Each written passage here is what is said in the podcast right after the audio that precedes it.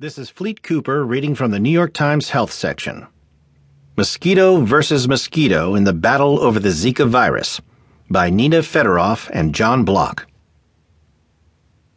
A genetically modified mosquito might eradicate the mosquito species that carries the Zika virus, but must first survive a cumbersome approval process. Genetically modified mosquitoes are in the news for good reason. They may be our best hope for controlling the mosquito borne Zika.